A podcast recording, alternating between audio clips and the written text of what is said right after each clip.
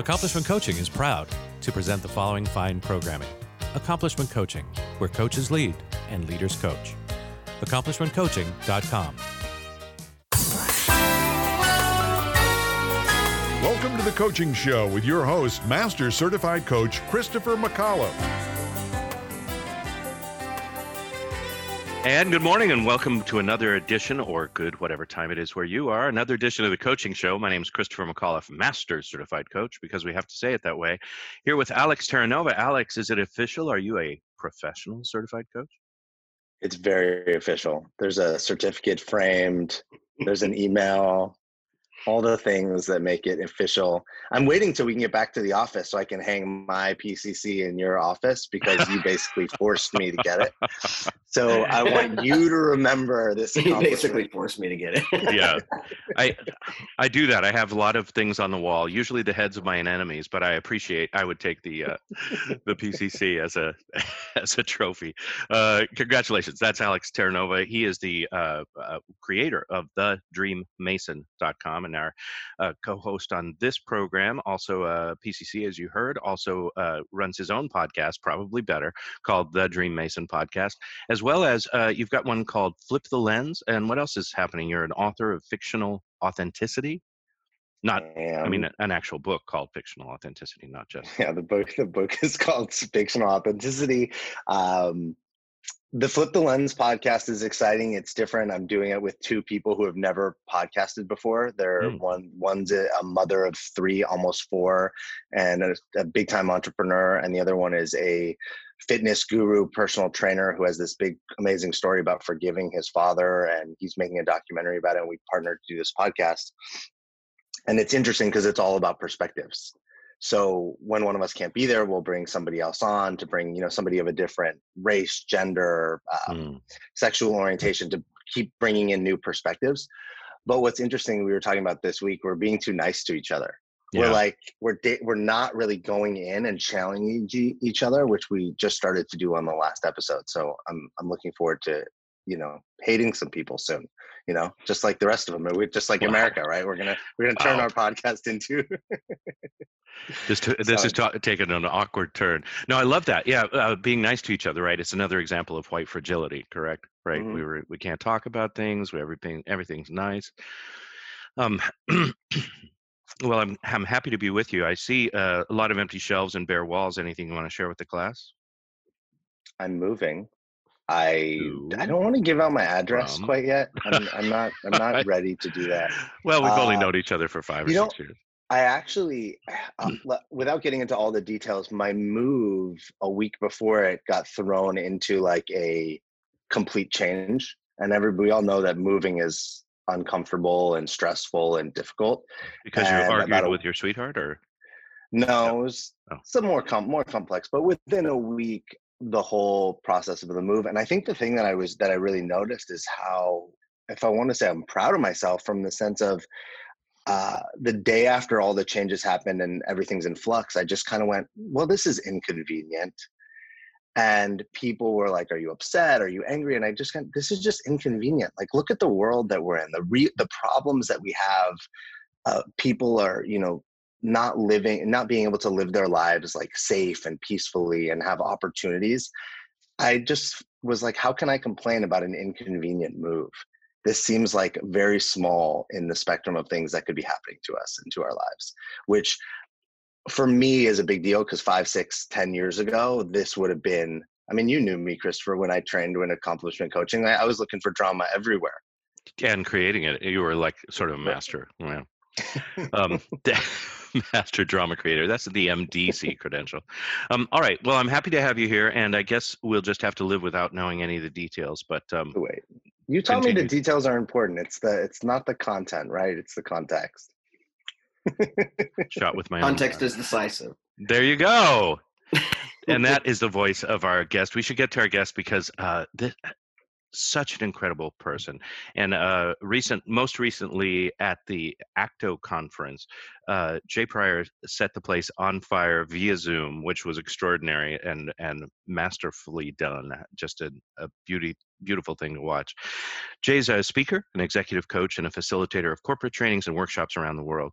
Uh, also, the, an author of the book Lean Inside Seven Steps to Personal Power, a practical guide to transformation for women, co hosted the podcast Doing the Work with Jay and Becca, devoted to awakening people to their own power and transforming their lives. And LGBTQ, is did I say that right? LGBTQ, LGBTQ advocate. You can have the I- IA if you'd like. yeah, there are so many. Yes, There's there's, a lot. And they change. Advocate and educator for inclusivity, for gender consciousness, and the creator of the Gender Reveal Party, a one human performance show about their experience growing up a transgender non binary person in the heart of the Midwest. Jay lives with their wife Jessica and two children in still in the Midwest, in the heart of the Midwest in Lawrence, Kansas. Please welcome to our, our microphone or our YouTube channel or wherever you're finding us, Jay Pryor. Thank you. Thanks for having me. I'm so happy to be here with you. Thank you for being here. Um, I'm pretty sure that when you let people know that you are queer and transgender, the the piece that people focus on is the transgender, Absolutely.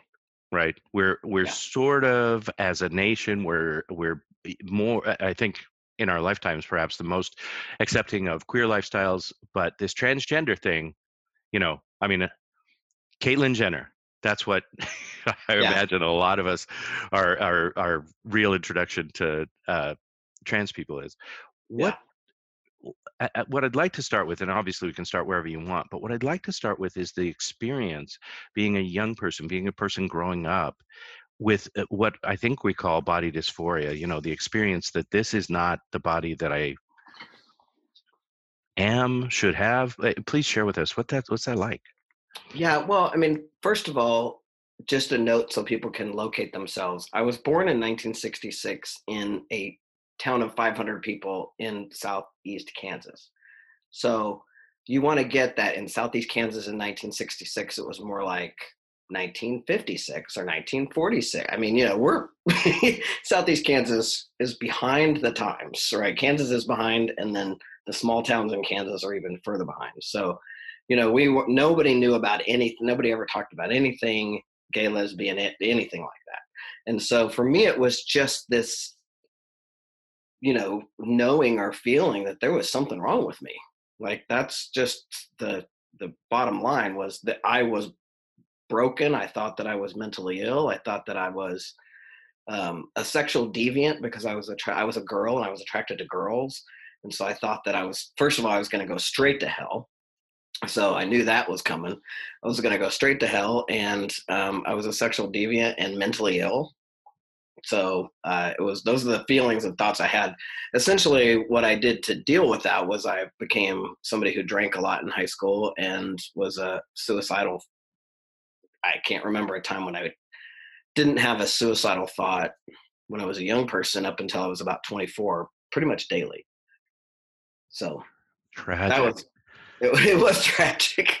I mean and the biggest thing you know there's a there's a film out right now on netflix that i want to recommend that everybody watch which is called disclosure and it's hosted by laverne cox. And she says that even in a i think the most recent GLAAD study says that 80% of americans don't know a transgender think they don't know a transgender person. So imagine in 1976 when i'm 10 um, there is no one that looks like me on tv there's nobody that the closest thing that I would get to anybody being like me was Jodie Foster and Tatum O'Neal. When Tatum O'Neal in Bad News Bears, Jodie Foster in you know Beyond Witch Mountain or whatever you know Disney Yes, I'm was doing. Yeah. Um, and I always tease about that because Jodie Foster was the closest thing to me that I had when I was little, but I came out way before she did. So um, Not uh, not that it's a contest, but we no, understand. No, no, no, not at all. Um, not at all. But- But I just it's a joke because she was she was Yeah. basically the only thing I had. Her and Kristy McNichol in the Kristy McNichol, that's right. Yeah. She was a and they were tomboys, so I knew myself as a tomboy. But what happened was all my friends grew out of being a tomboy, and I Right. never did. And it was as though they had this inside trader information that I didn't have and didn't feel comfortable asking about and was confused by and just felt awkward and you know like there was something wrong with me. So, From pre- Go, Right. oh, Christopher, please go ahead. I'm so sorry. Yeah, let's just No all worries. jump in the pool. Uh, Yeah, so go a couple things. First of all, when somebody reveals their age, you have to say, "You don't look it, Jay. Amazing." So we did that. it. Right. it's true. Uh, secondly, I just want to, before we leave the topic, I just want to say that as a boy, I had three major crushes, and you've named them. So I think that Oh, we've that's revealed. funny. Tatum O'Neal, Kristy McNichol, and Jodie Foster. Not in that order. Yeah, it was Kristy McNichol all the way, and then Jodie second. Yeah. Oh, Uh, yeah. See, I thought she was the cutest too. all right. uh, you when you when I've seen you speak, the the um, the experience of you had the freedom that it was in your youth to be able to do anything and run around with your shirt off and in playing streams and in meadows and things, and then to all of a sudden come back to that fateful day when your friends were wearing dresses and you were like, wait, something's changed. Yeah. Yeah, sixth grade. I'm just I'm uh, that is such a poignant moment for me. And Alex, forgive me, I just needed to I guess express that. What have what have you got? Well, I'm just present to, you know, Jay, I saw v- uh, one of your videos online where you shared um, a moment where you tried to take your life with, I think it was a truck and deciding you had had it and, and crashed it on purpose. And I was thinking about lis- listening to you now and, and having seen that video, how many young people struggle with the exact same thoughts that you're thinking whether they're Absolutely. whether it's because they're not smart they don't think they're smart or they don't have friends or maybe they you know aren't sure about sexuality maybe they're just scared of sexuality Yeah. i know i've talked to a lot of people on my podcast that are they are like man i was in high school and i was terrified of sex Yes. and, and regardless of what kind you know of Right. who they were and it just had me thinking about you know as a coach and a leader how do we even make a difference for those people? Because when we're young like we don't even they're not uh, listening to this podcast. They're not reading the books. They're not seeking help because they don't know. Like to be able to think back was there anything anyone could have done for you or anything that you could say we could be doing now for those young people that we don't even realize as coaches and leaders? The only thing I think that what it did make a difference when i when I finally met other gay people, and this is for me as someone who's been an out uh, out since 1985. I have a lot of parents come to me uh, when their kids come out to them, and I have people in my community or in the country actually, because now I'm at least known nationwide. Uh, people contact me when one of their children or someone has just come out to them as transgender and the very first thing I do is get them connected to other people who are like them. Because the thing that is the most, uh, for me anyway, that was, and I see it over and over again, is the I'm the only oneness. yeah When you can have somebody else say, You're not the only one, I feel exactly like that. And for me, when I met, first it was when I met the Butch, like I came out as a, a young, what I call Butch Dyke or lesbian, and found that community, I was home. And I had that experience of belonging. And then later, when I came out as trans and I met other trans guys and other people who have those, there's nothing, you can put me in a room with a trans guy and we are like this. I mean, it doesn't matter, you know, where we come from any other place. We know there's this bond we have because we have these feelings and we're the only people that know what this feels like. And so the first thing I do is find them community. So the biggest thing we can do for I think anybody who's dealing with that is find other people who are like them and to understand the power of community. Community saves lives. And so that's the very first thing I always do is get people connected to community. And I had no community that I felt like I belonged in. And even though I'm please note like one of the things I always try to make sure I tell people is all along the way, I'm like leadership is in my blood. I don't even know how to not do it. Just I don't. It's always been there. So I'm a that. suicidal youth in high school. I hate my own guts. I would like to kill myself anytime I can. Every time I get an opportunity to, I'm going to get drunk. But I was still the student body president, right? I was still the president of my junior class. I was still in show choir. I was still on, you know, student council leading things, you know, forensics. I was doing the whole nine. So it, what I, I make sure to tell people that because just because a kid is showing up like a leader doesn't mean they're happy. And it doesn't mean that they're not suicidal. it doesn't mean that they're not having a hard time. I think it's so important because I think a lot of times the kids that get overlooked are the ones who aren't showing visible signs that they're that they you know that they are as depressed as they are. So I think finding community for people for kids today for anybody who's dealing with anything, finding another person who's who's got even I know people who have autoimmune dis- diseases And the minute they find another person who can say, I know what you're going through, that's it makes a huge difference. So I think that's that's the biggest thing. There are about a million questions uh, showing up for me. I think that I, I think that see so uh, you know uh, for people not watching video I think it's clear but just in case it's not I am a 50 a near nearing 60 year old uh, white American cisgendered heterosexual male now I've got the awareness and the bias towards having grown up um, poor and in non-white communities uh, I've got a, a deep and abiding left leaning, you know, good old tax and spend museum quality liberal um, bent in my life. But I'm sort of the natural enemy of a lot of communities that I really feel affinity for and am and am a stand for uh, their liberation. Having said that, what can and I know this is you know this is like going to uh, uh black people or people of color to say hey what can us what can we white people do? Right?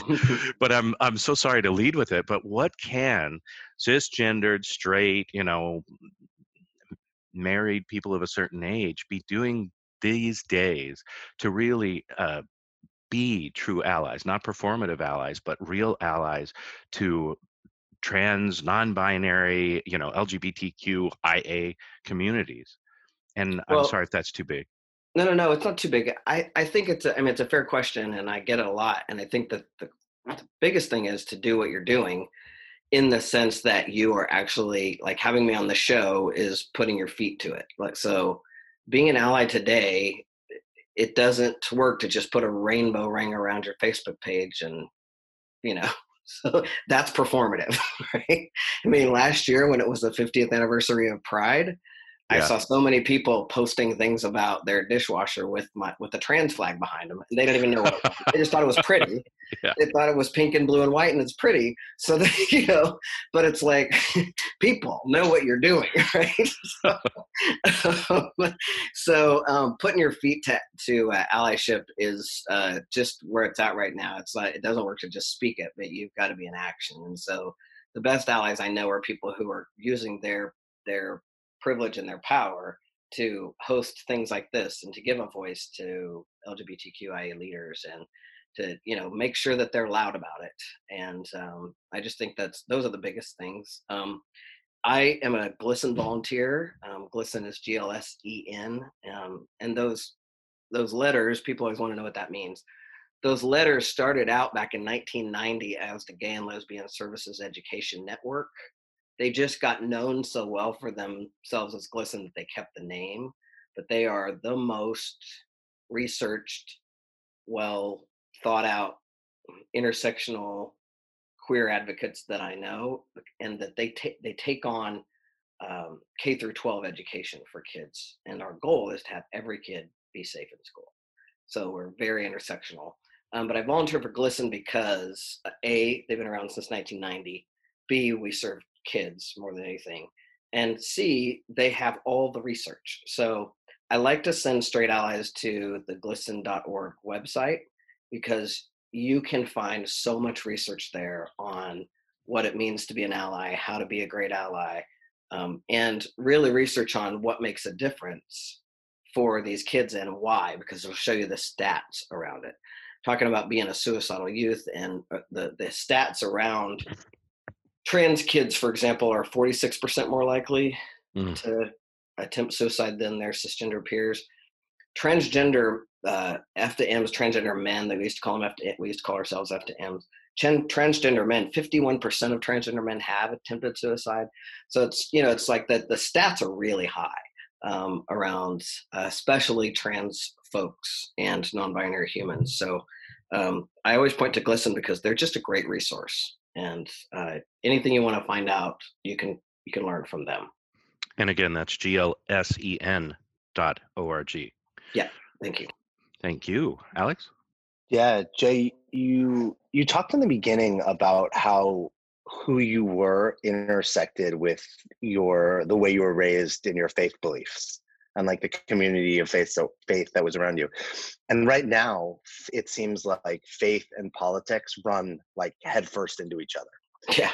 I'm I'm curious for you how not specifically just for you, like for you, but for all people that want to believe in their faith, like that want to have strong faith beliefs, and maybe they are very committed to like the Bible or or whatever their belief is, but yet then they also fall into um they also fall into a community that that they they don't align almost like they believe right. that they're bad or they're going to go straight to hell.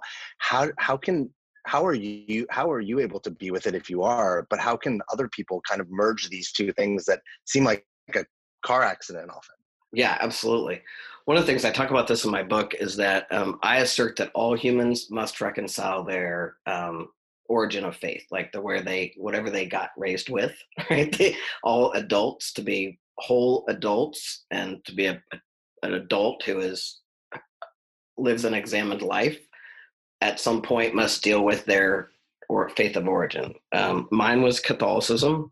I'm the youngest of nine kids. I was raised by die-hard uh, Democrat Catholics my dad. I always say we were like the Kennedys, but poor. Um, we, we, were Irish Catholic, Irish Catholic Democrats, but we were coal miners. Um, not, so much, not so much of a compound as Jack. Yeah. Yeah. Right. So, but seriously, like when I, I tell the, I talk about this in the show, I tease about the fact that my family was the choir. Um, you know, we, we were a small town and we were nine kids, so there was a lot of us. Um, so for me, um, I had a priest tell me when I was 18 years old that I could be Catholic, but I could not take communion if I was going to practice homosexuality. So I was devastated by that. I told him I didn't even need any practice, and I left the church. And for me, that was it was it was devastating um, because I was very Catholic. I was we were very Catholic, and so it took a long time for me to reconcile that within myself. And essentially, what happened is I met my now wife, and when we were engaged, we both had been raised very uh, staunchly in a you know we had a, we were both people who went to church every sunday. And so we were talking about what we wanted our life to look like in the future and we both wanted to think wanted to have kids and we both felt like we want to raise those kids in a faith community so we needed to find a faith community that also supported us as queer adults so we ended up finding a Methodist church, and it was a long search. Believe me, um, we found Dumbarton United Methodist Church in Washington D.C., and at the time, they were exploring. They were they were were completely open and welcoming to transgender humans, and they'd been open and welcoming and affirming to again lesbian people since 1988. They're, I think, the first open and welcoming church or Methodist church for sure in the country. Um, so I loved them. They were they became our faith community and then when we moved here, um, we found Unity, which is a completely different thing. But I mean, I probably cried in church every Sunday for a year um, because it was just so intense for me um, to be accepted. It was the acceptance that was so moving to me. Um, so I just assert that all people, no matter who you are, you have to get complete with how you were raised, um, and you have to get to a point where you can be affirmed and find uh, if you want a faith community there's tons of them that affirm who you are no matter what. And we do have a resurgence i think of good old right christian folks who think you have to be a certain way to have god love you but i really still believe they're in the minority. I think we've really uh, we've that's one of the tipping points i think we've started to hit in this country is i really believe although they're loud I think they're a minority. And I think we have more Christians coming about. Now, I don't know if you're familiar with Fred Phelps, but you know, Fred Phelps was right here in, in Topeka, Kansas. When I was in college, I debated that guy. So I was the leader of the gay student organization. Wow. When Fred Phelps started picketing funerals. So I was at KU and he was in Topeka, 30 miles up the road. So I was had a lot of one-on-one contact with that guy. And the thing about him is that Fred Phelps did more for the queer community than anybody because it made Christians be like, "Oh no, we're not like that guy. we don't. We're not. We're not saying God hates you. you know." And so a lot of Christians started coming around, and he did such great work for us all over the country by picketing funerals and being so nasty. Well, I would assert that quote 45 has done the same for a lot of things of a lot of people being like whoa i'm not that intense. You know i'm not that racist. I'm not that you know it really does when someone's that extreme it, it really has it really makes a, a big difference. So you know um, the best thing that we can do is let him be as loud as he can because of what it does is it just turns people off. And so i think that that my experience anyway is most christians are coming to this world where they're getting that that's you know, not. I mean, there's definitely your far right Christians; they're never going to be there, but a lot of Christian communities are starting to figure out that LGBTQ people, God loves them too. You don't get you don't get much more poetic than having to tear gas people out of the way so you can hold up a Bible. Right. Good Lord. At a Methodist church, no less. That's right. that That's he's never been to. Clearly.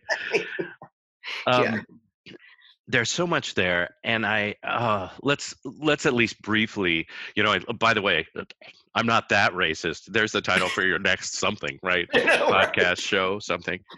Um, uh, uh, let's let's talk about the intersection, if you will, of Black Lives Matter or civil rights for all of our citizens and LGBTQIA rights.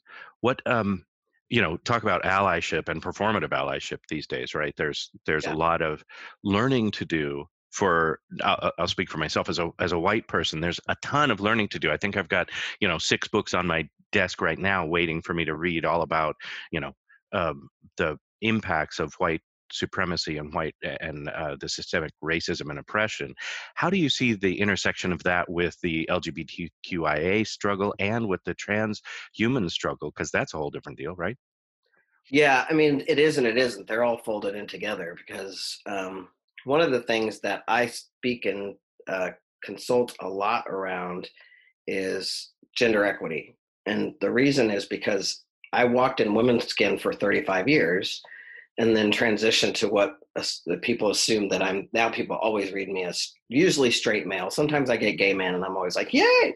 So if you could see the gay in me, I'm always happy. Um, but mostly I have a, a, a very beautiful wife and people take us as a straight couple. And so um, that's, I'm assumed that people assume that about me all the time.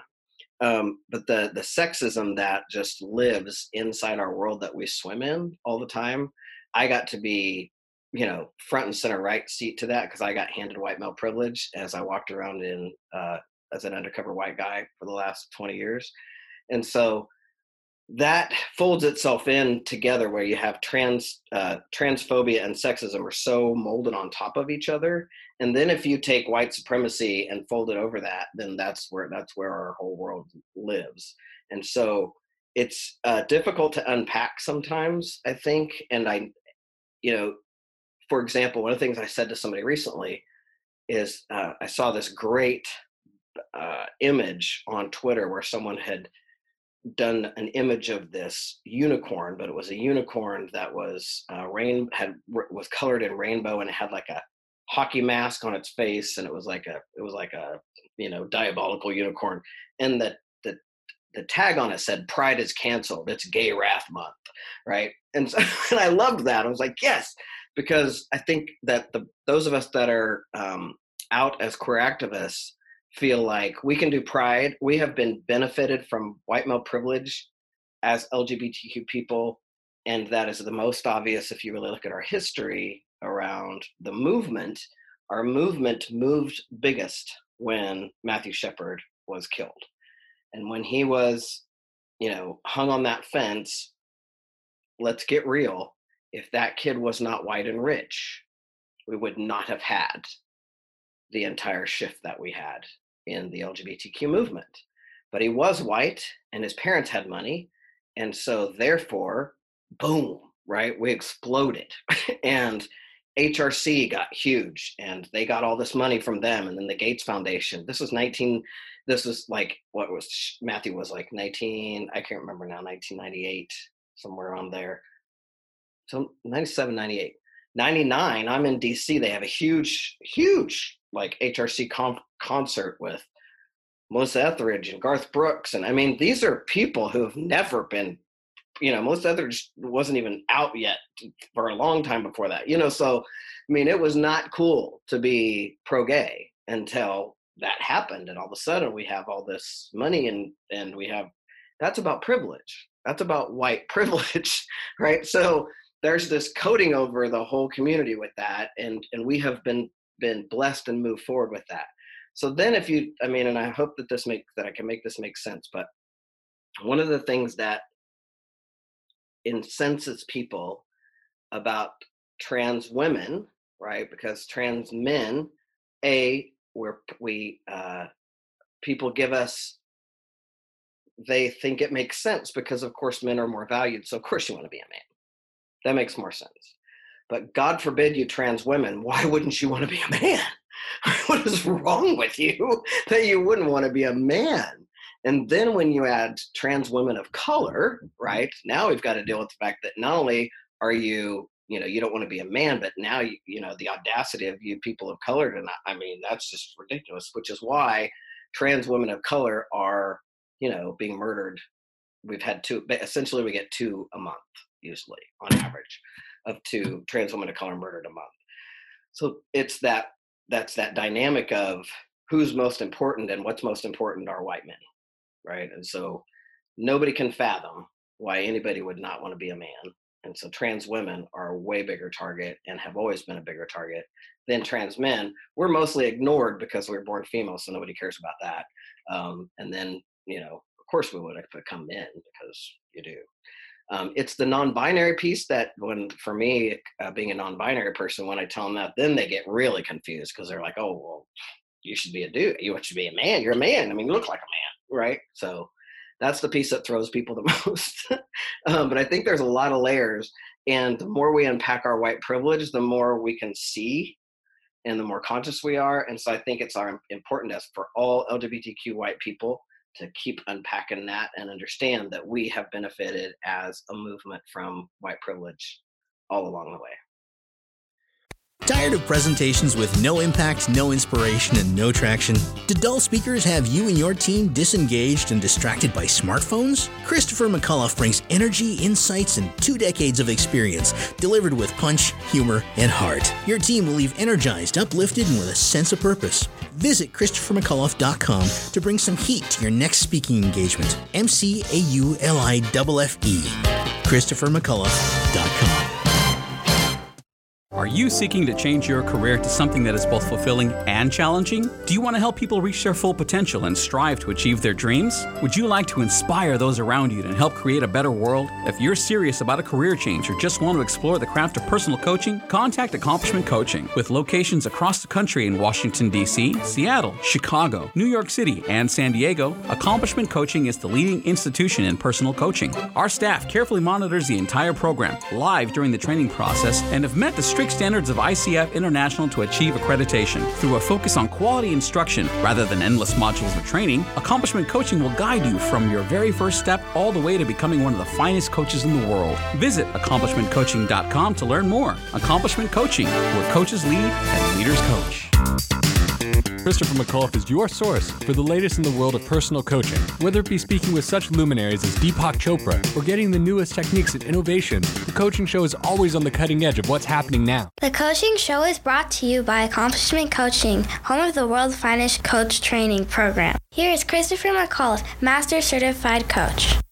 I'd, I'd love to hear you talk about gender and like gender and genitals and them not being the same in a line. I noticed, notice right now we're doing a lot, and I think this is great. We're we're changing a lot of definitions, right? We're saying things like white power doesn't mean a Nazi or a guy in a, a white, you know, hood, and um, it it can mean culture, it can mean language, it can mean behavior.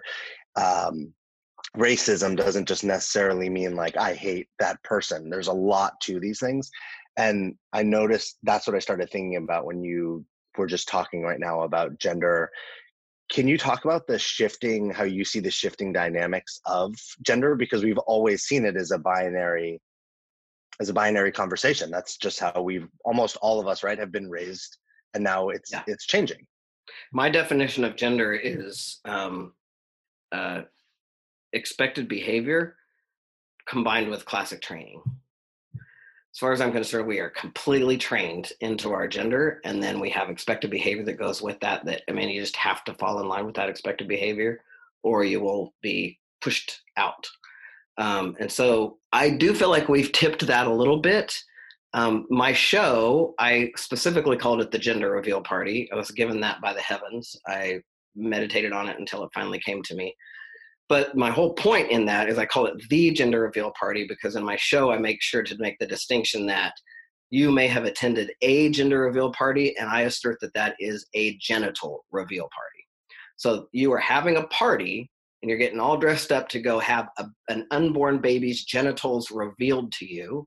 And that information then gives you how you act, how you behave toward that unborn child and certainly once it's born you know how to treat it. Because wow do people freak out. Have you ever known anybody who had a kid and didn't tell people the gender of that child? Oh people get so freaked out. They just don't even know.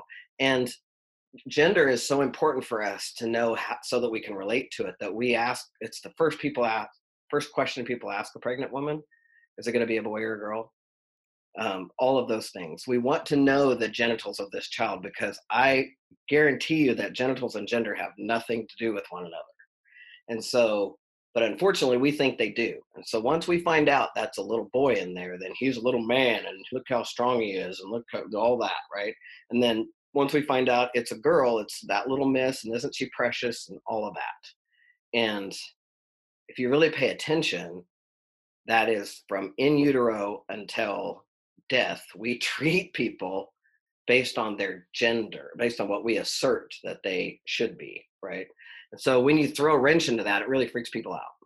it really, it really makes people upset. Uh, and so I have, uh, you know, the, for me though, I, I what I do in my show is I announce my genitals throughout the whole thing.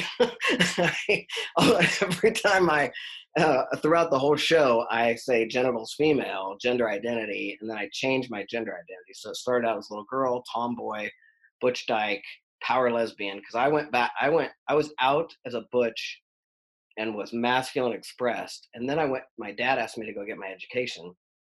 I went to college, but I was convinced that in order to make it in college, I had to fem up.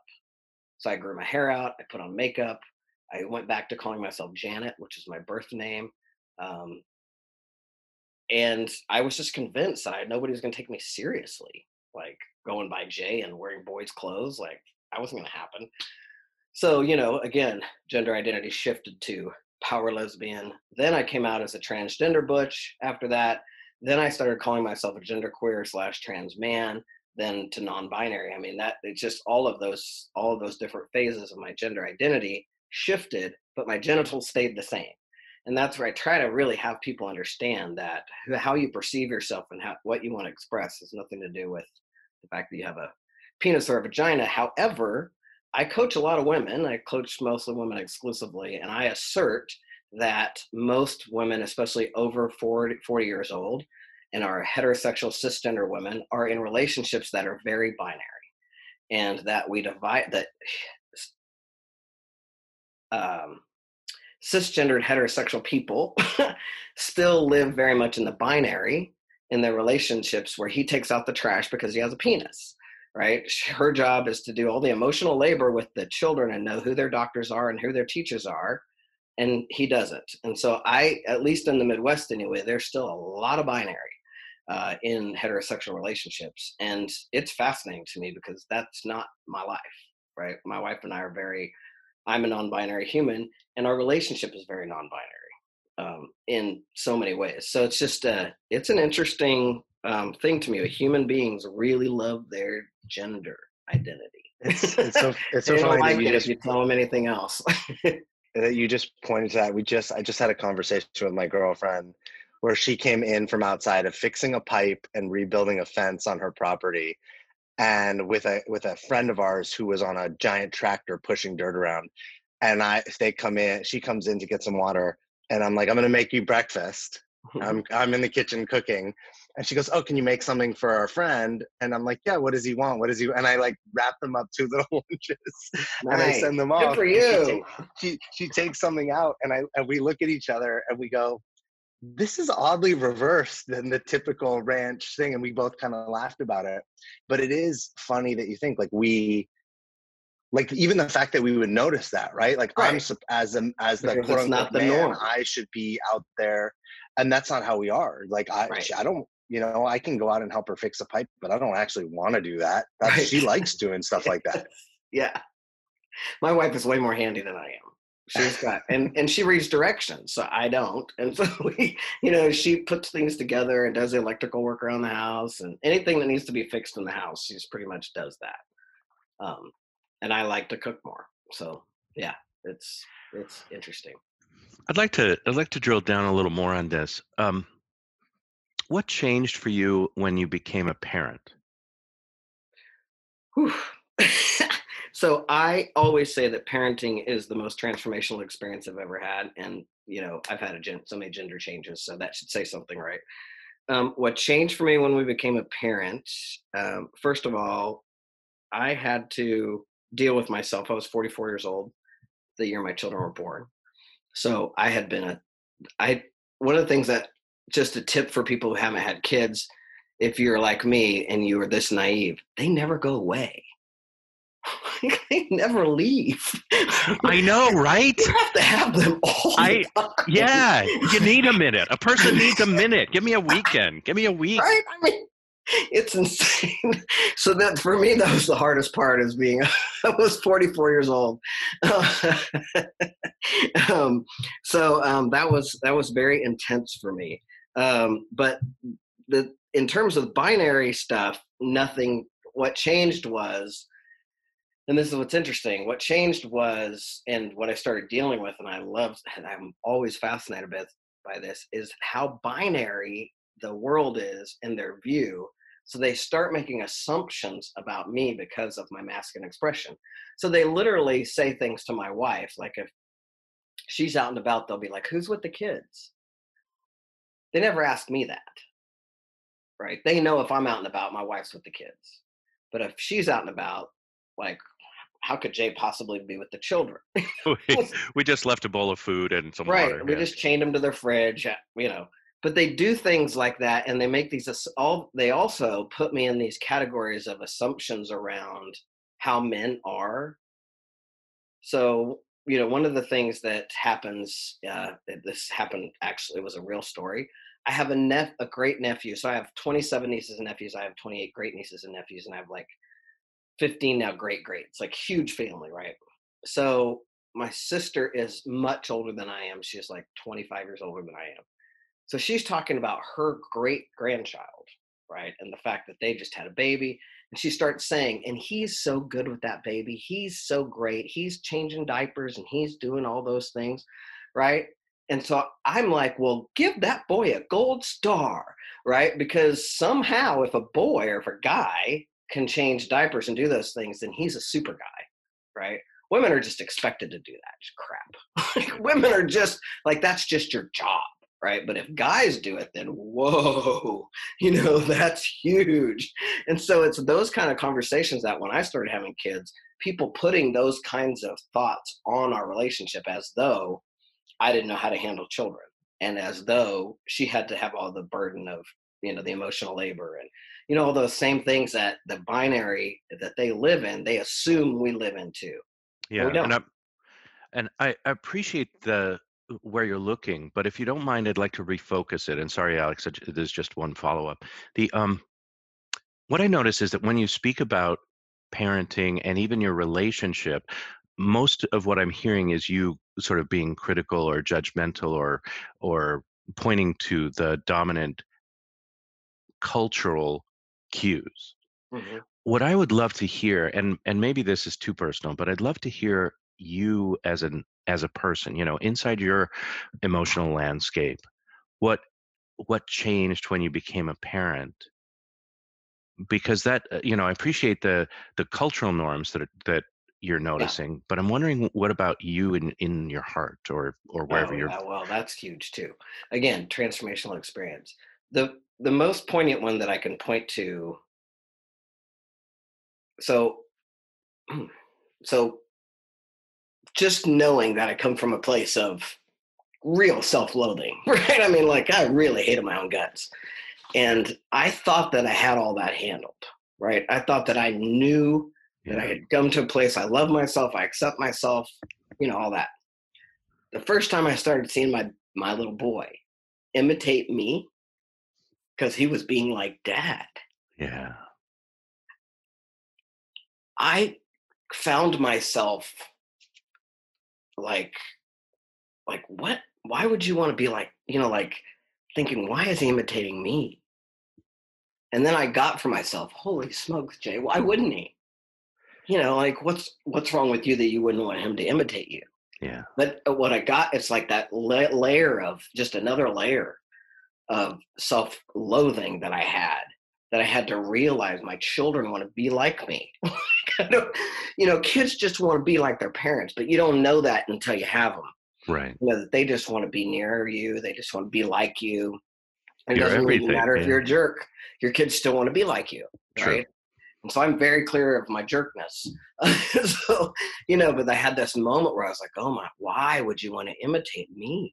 Right and starting to deal with my own self-esteem and my own you know what's wrong with me you know Yeah. so that was one of the first things that i had to it was huge for me and it was like a whole nother layer that i got to deal with around that and then other than that it's just been an ever evolving growing with them process of us navigating how to be with each other and to like first of all i have a transgender child so our kid came out to us as trans when he was just this past couple months wow so that that's a totally different another, Yeah. whole other thing but it's but it's always been a- and we adopted our kids through foster care so we were dealing with foster care and we were dealing with courts and we were dealing with you know Mhm. a lot of stuff and so the emotionality of all that and then um, showing up for them as someone who wants to be with them and not resist that i could be a decent parent. I thought i was a terrible parent for the first like three years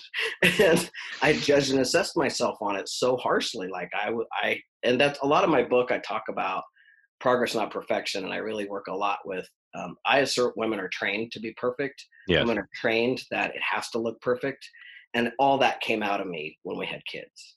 Like everything i'd ever been trained classically trained around uh, being female completely came out when we had kids and i really had to deal with my own perfectionism and my own wanting to look good and my own you know all those things to try to find that level of being present with them and dealing with myself. It was it was a struggle. I wrote a book out i got a book out of it because because that's where i figured out my signature process because i realized when i had this moment i talk about in the book where i was getting the it was my day to take the kids to daycare and i got them up i got them dressed i got them fed i got them in the car. I was backing out of the driveway and i was so happy that i had ticked every box off and i realized that i hadn't made the coffee for my wife and i'd been making coffee for her every day of our lives for you know we've been together forever and i got furious and i mean furious. I was so angry and i realized it wasn't just it was like that i was checking a box right? i was checking a box. I was being perfect. And so i drove around i was so angry i got the kids dropped off and i was just so enraged and was it was ridiculous. But i'm you know as a coach our job is to i assert my job is to watch myself right is to become the observer i teach my clients to become the observer so you can look at yourself and see what the heck is going on. So i'm observing myself i'm coaching myself and i'm observing myself and i heard this i said to myself i had this voice come up and said jay if you never get it all right if you never get it perfect can you still love yourself? And my immediate response was no. No. No i can't. I Mm. have to get it right. I mean come Right. on How right? could I got love to me see if I- that visceral response i got to see myself be so angry and respond with that And for me, what that said to myself was if I don't get to dial this back in, I'm going to end up back in that psychiatric unit where I landed at 18 because I have got to figure this out. And so for myself, I started baby stepping myself into a different conversation about me being loving myself as a parent and being able to be with them and be okay with that. But it was it was being a parent was becoming a parent wasn't just crazy to me. and you know, I do have kids that come out of foster care. I have a special needs child. He is not an easy, you know, he's a he's got a lot of stuff going on. Um, and so it's difficult, but it's boy, it's just been the best growth experience ever. There, he's a master teacher. I will just say that he is a master teacher. Beautiful. Yeah. Um, I'd love to hear about the co- the way that the conversations go in the home with your children, because you know around gender, around um, these binary terms, because it mm-hmm. seems like in for still for the most part, like the world that they go out into sends them messages the way all of us grew up. Oh, and yeah. then at home, you're creating new messages, new definitions, and you know i think i think it's always like this right it doesn't matter if we're talking about sex or politics like there's always mixed messages coming from the world and at home depending on where we grew up and, and what our families are like i'm i'm curious how you're having these conversations and the the kind of questions you get like the kind of questions they ask and how you mm-hmm. answer them well um first of all, a couple of stories. One, when my son was in um, pre-K, he was in a, a class for for pre-K, and they had show and tell, and he had been he'd been coveting his his uh, sister at the time had this big pink unicorn. It was bigger than he was. I mean, it was like he could barely carry it. You know, it's so big. He wanted to take it to show and tell so bad, so he takes it to show and tell. I was with him. He walks in the door, and the very first person he sees is another little girl his age. And the very first thing she says to him is, That's a girl's toy. Now, my son is neuroatypical, so he said, No, it's mine. yes! Yeah buddy it's yours. And so those are similar to some of the conversations they hear where they'll come home and they'll say i heard you know only boys can do this. And we're like well we all know that's silly. Right? So we've always talked about how silly it is that people think that only boys can do certain things and only girls can do other things. Um, but i have been out to my kids from always from the beginning one of the things I learned, I came out as a lesbian in 1985. And when I came out, my siblings handled it very differently. My brother, uh, who had six kids, uh, made it into no big deal. Like, that's just how Aunt Janet is. That's like no big deal. Those kids never had an issue, never had a problem, never had anything. I have another had another example where my sister did not want me to tell my nephew about it. She didn't feel like he was old enough to understand. And so when he was eight or nine, I had to sit down with him and come out to him. And he was really angry with me. He felt like that he and I had been close and that I had been keeping this from him his whole life. And so I, following that lead, I wanted my kids to just have that knowledge their whole lives. So from the time we got them, I always told stories. And this is different. I'm a non binary human and I have no issue with my femaleness, like anything like that. So it's different than other trans guys who there are trans guys who would say that they when they talk about their lives they talk about themselves as little boys because in their world they've always been boys. So for me when i told stories to my kids i always said well when i was a little girl i did these things. And so you know for years a couple years and when my kids didn't they didn't say anything. Finally when my daughter was about three three and a half she was like started to clue into it and she was like, What do you mean when you're a little girl? And that's whenever I got to tell her that for me, I made a choice to take testosterone. And it was, it's a, at the time, especially, it was important for me to let her know that I was a little girl and I decided to be a man or decided I wanted man skin. And so I took testosterone and that's how it happened. And so um, we've always been very open about those conversations. And as a result, you know, it's always been just a fact of that's how it goes. They have asked me some of the funniest questions she has. My son, being neurotypical, he forgets all the time. Like he'll forget. We'll go into a bathroom and he'll be like, "Why aren't you using the urinal, Dad?" And I'm like, "I don't have a penis, son." He's like, "Oh, that's right, I forgot." You know, like they he still forgets all the time. but my daughter, like I remember coming home from a workshop and I was in the in my bedroom and changing out of my suit and my daughter came in and kind of leaned in the doorway and she was she couldn't have been older than four. And she was leaning in the doorway and she goes you don't have a penis do you? I was like no i don't. And she goes that's hilarious. And then she just kept walking. I was like you're hilarious. She has um when we got, when I finally got a chance to adopt her, our child was our foster uh, child for three years before we could adopt. So when we finally got a chance to adopt her, I gave her a doll that was mine when I was little. Um, and the only reason I gave it to her is because she likes to play with dolls and he didn't. So, but I saved it and I gave it to her. And, you know, I said, this was my doll when I was a little girl. And she took it to church with us. And anybody that asked, you know, about this doll, she would go, oh, this is my daddy's when he was a little girl. I'm very out at church, but uh, but people also forget and i talk about that a lot in the show people only see what they see and so they only you know they just forget and so you know all throughout the church people are like oh that's right that's right. You know but my kids are very vocal about it very open about it they're great. They call me maddie um, which is uh, mom daddy. And uh, when i came out as non-binary um, my oldest and i talked about it and i like maddie and so they started calling me maddie. My my son who's neurotypical calls me by my first name he calls me jay. So usually it's jay but my other one calls me maddie. And they're just really open about it they know lots of trans people they know lots of non-binary humans and um, they're pretty pretty great with it.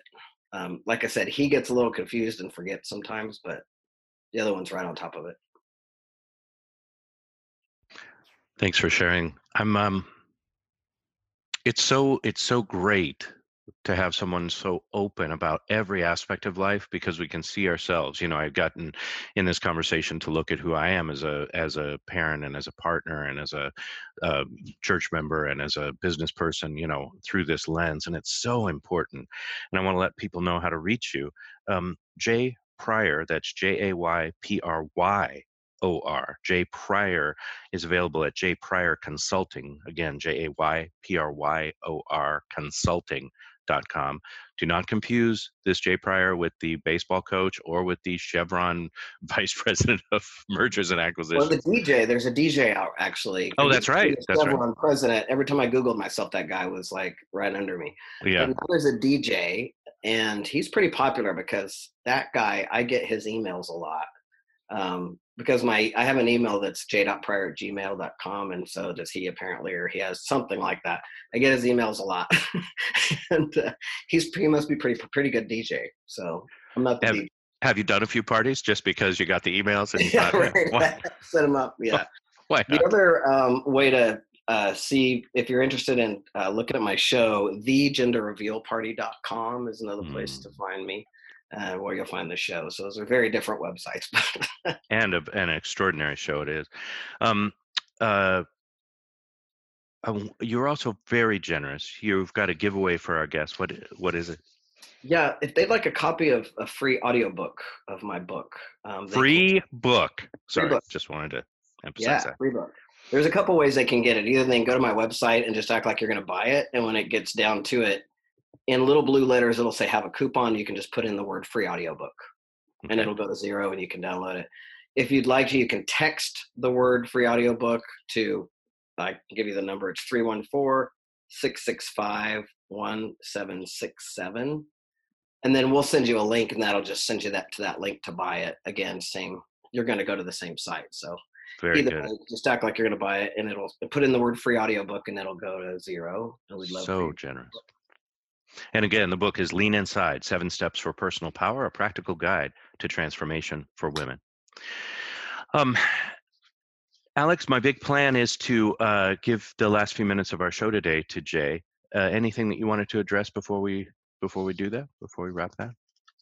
No, no. This has been this has been great. Uh, I love what you said before, Christopher, about being able to see ourselves um, in all these conversations right like and jay you do a really wonderful job of I, I, started doing christopher knows this on my podcast having conversations about race inclusion uh, diversity and bringing on people of all different simply to have them tell us about their lives so you can understand what it would be like to be like a black man in america Right. And my assertion is that through being with somebody and then telling them about your life, you get to be with their humanity. You get to see that whether they look like you, act like you, whatever, we're all exactly the same.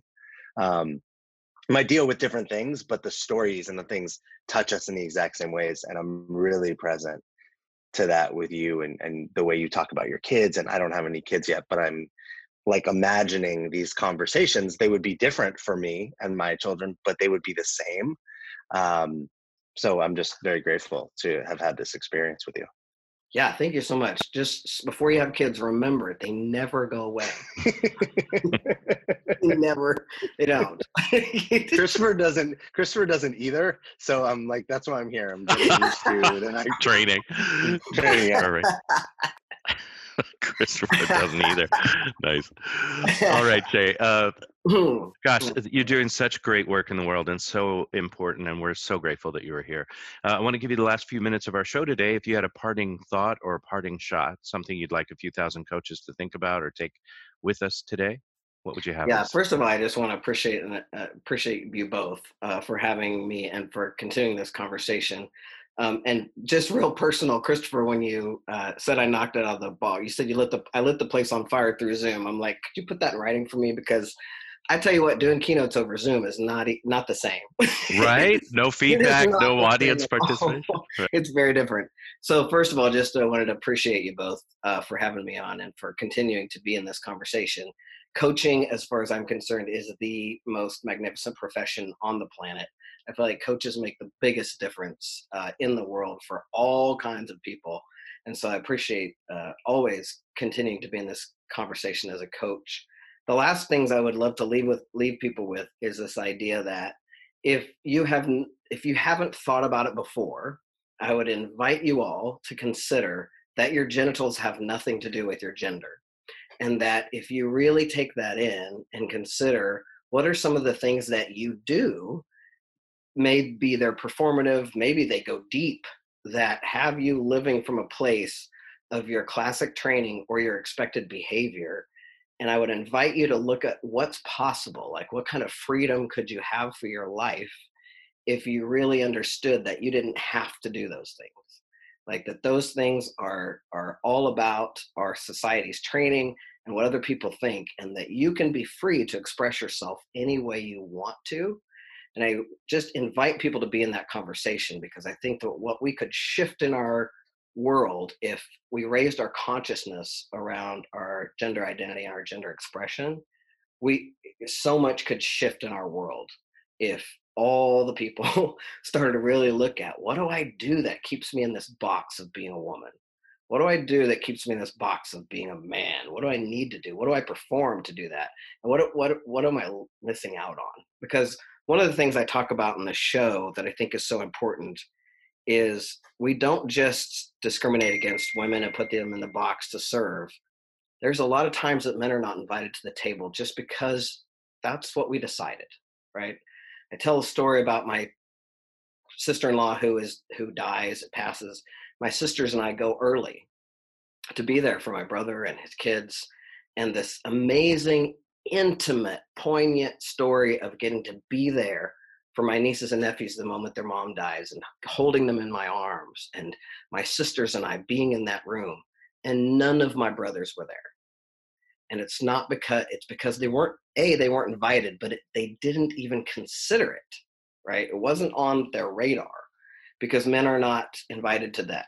They're not they're not invited to those things, right? They're not invited into the kitchen for those intimate conversations. And so men really miss out on some juicy stuff in our lives because of this box, right? So I just invite all people to look at what am I missing out on? What's possible for me if I could just let go of all the training and just really express myself however I want. So beautiful.